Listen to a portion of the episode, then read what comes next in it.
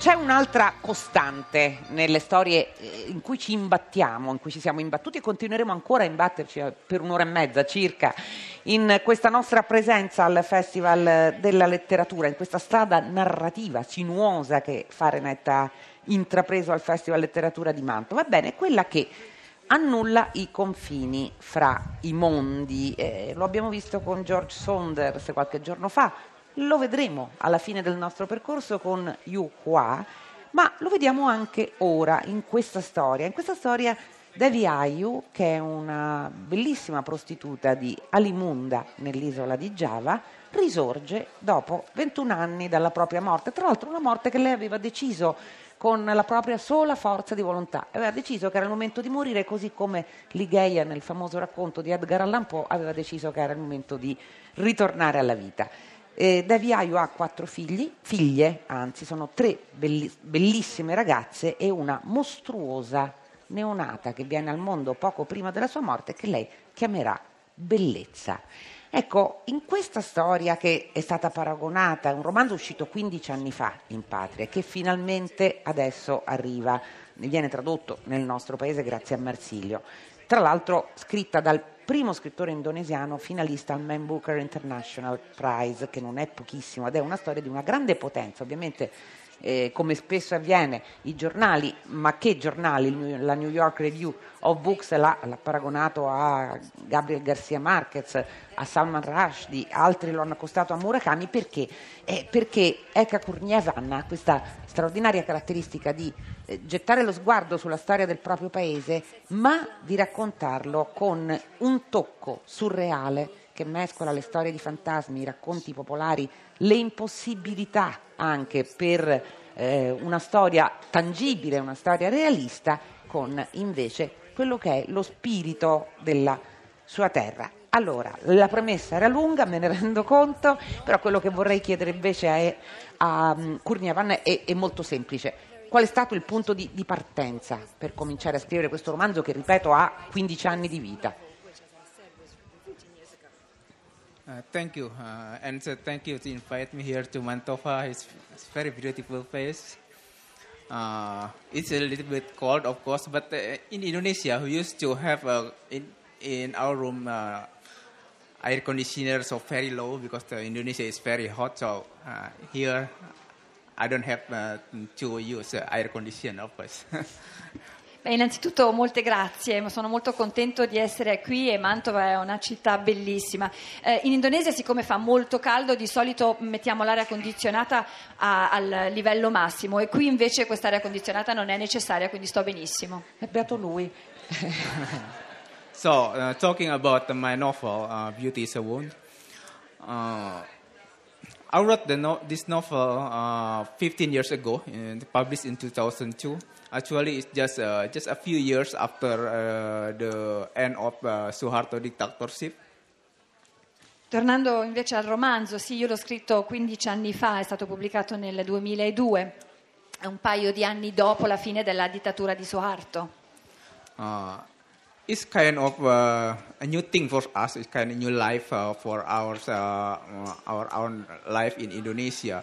There is a kind of uh, enthusiasm in politics, in uh, culture, even in literature. E per noi era un, l'inizio di una vita nuova in Indonesia, c'era un entusiasmo dal punto di vista della politica e della letteratura.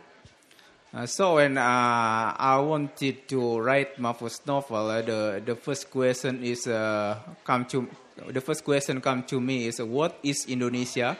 Why Indonesia have to become like this? Uh, so uh, I started to learn a bit about Indonesian history.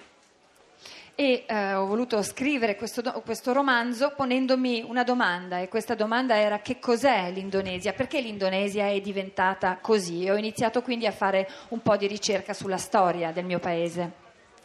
Uh, but uh, this is my first novel, so I, I, know nothing about how to write novel, and so uh, I have no idea how how to write a good novel. The the novels I used to read when I was a teenager, when I was student, is actually uh, horror novels. So when I first when I wrote my first novel, it became as you know this is a kind of a ghost story. Ma eh, questo è il mio primo romanzo, io non avevo, non avevo, la minima idea di come si scrivesse un buon romanzo. I romanzi che io eh, leggevo da, da, ragazzo erano fondamentalmente storie dell'orrore ed è forse per questo anche che è venuta fuori una storia di fantasmi. Ecco, non solo una storia di fantasmi, perché quando avrete modo di leggerlo, vi invitiamo tra l'altro caldamente a farlo, vedrete che attraverso anche l'uso del surreale o del non reale quello che Eka Kurniavan fa è di raccontare la storia del suo paese, la storia del rapporto fra gli individui e la società.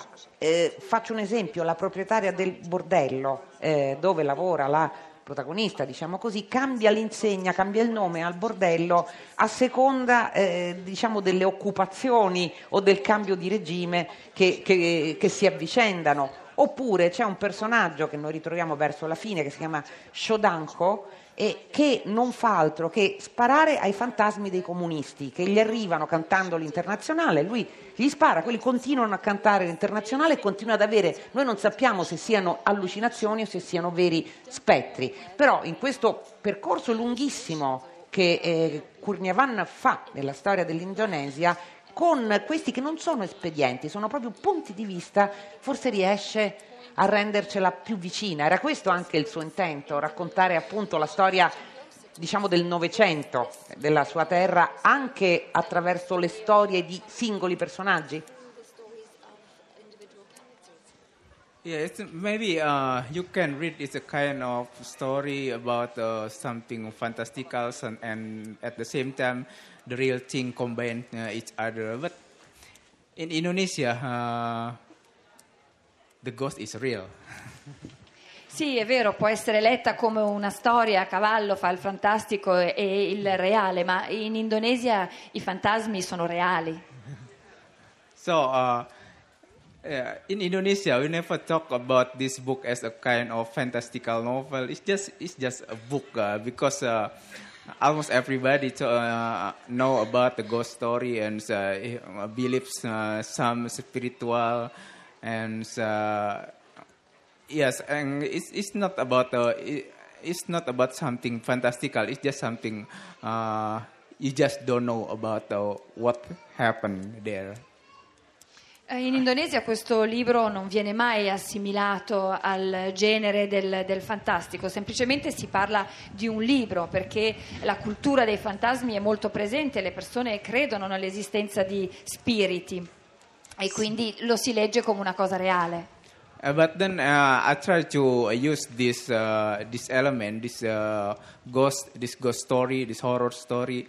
Uh, and in, involved with the historical uh, facts. Uh, I, I found myself a kind of game to play with it because uh, if you if, if I try to read uh, about Indonesian history, I found that a lot of things is uh, the same case with the with ghost story. E ho ehm, inserito questo elemento eh, e la presenza dei fantasmi per dare un eh, colore indonesiano al, al, libro ed è stato anche una sorta di eh, gioco in realtà perché nel leggere la storia dell'Indonesia molto spesso mi sembrava di avere a che fare con i fantasmi. For example, uh, let's say about the communism. Uh, you know it's real. Uh, it's the fact of the, the word history. But Indonesia, in Indonesia, you can say about communism as if you talk about a ghost. If you talk, uh, hey, uh, I am a communist, uh, everybody runs because nobody wants to close to you.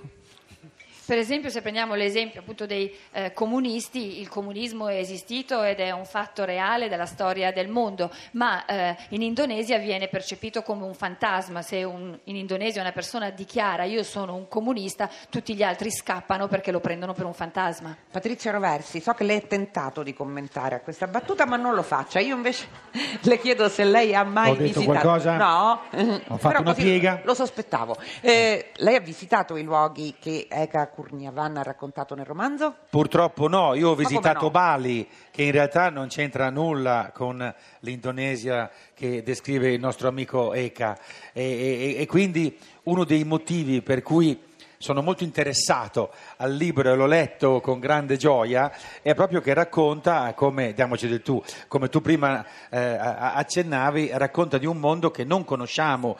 Ho letto stamattina un bellissimo articolo di Antonia Soriente sul manifesto dove ho imparato che di autori eh, indonesiani ne hanno tradotto finora quattro, quattro libri eh, di una eh, letteratura che evidentemente se è stata invitata no, come, come, ospite d'onore a, a Francoforte avrà prodotto ben altro, solo che noi non lo sappiamo. E infatti, se posso dire Dica. ai miei amici che organizzano il Festival di Mantova, che tra l'altro molti di loro sono miei ex compagni di scuola, lui si meritava un presentatore molto meglio di me No, perché lo dico nel senso che a, a, mio avviso questo libro dal punto di vista squisitamente letterario è una bomba, rischia di, di, di, di scoppiare così come è stato appunto un caso cent'anni di solitudine anni fa, no? proprio perché eh, ha la stessa pro- prorompenza, eh, proprio ti prende, ti, ti, ti, ti ammacca, ti, è colpisce. Vero, è vero, no? ma lei abbia fiducia nel passaparola degli ascoltatori di Fahrenheit sì, perché infatti, è potentissimo no. e lo merita. Allora, noi stiamo andando verso la chiusura di questa prima parte dell'ultima puntata di Fahrenheit, però io vorrei ricavare, ritagliare qualche minuto per chiedere a tutti e due la parola perché oggi andiamo a compilare il nostro vocabolario e quindi subito chiedo tramite Sonia Folin a Eka Curniavan che parola sceglie, poi lo, ovviamente anche Patrizio Roversi si prepara. In indonesiano, diglielo, eh, perché... Allora, può scegliere come vuole, eh, non è detto che la debba scegliere, se vuole sceglierla in indonesiano va bene, se vuole scegliere un'altra lingua va bene lo stesso, tanto non riusciremo mai a decifrare quella di Richard Mason, insomma ancora ci stiamo studiando. Uh, when I come here from the airport uh, uh, across the bridge, uh, and it's so beautiful to, the, to, to see this uh, town from the bridge, so I chose uh, the word is the bridge. In Indonesian, it's jembatan. Quando sono arrivato qui dalla, dall'aeroporto ho attraversato il ponte e dal ponte si vedeva la città e la parola che scelgo è ponte, che in indonesiano è Jimbatan. Grazie, eh, grazie Enia Eka Kurniavan. Che parola sceglie Patrizio Roversi? Ma guarda, prima ho avuto un brivido quando Richard Mason ha detto adesso ce l'ho. voglio dire a tutti una parola utile. Ho detto vuoi vedere che finalmente qualcuno dice bidet? Che è, no, è una parola che per noi it- italiani ra- rappresenta Cioè, lei molto. sceglie quella? No, no, Ah. no, io non No, mi permetto. perché, insomma, per- No, potremmo io- anche, ma- Sì, ma i- in termini invece di locale, glocale, eccetera, sceglierei una parola in mantovano. La parola è sugul. Eh, stanno no, è interessante. traduca, traduca per i non Sugul è un budino fatto con il mosto d'uva.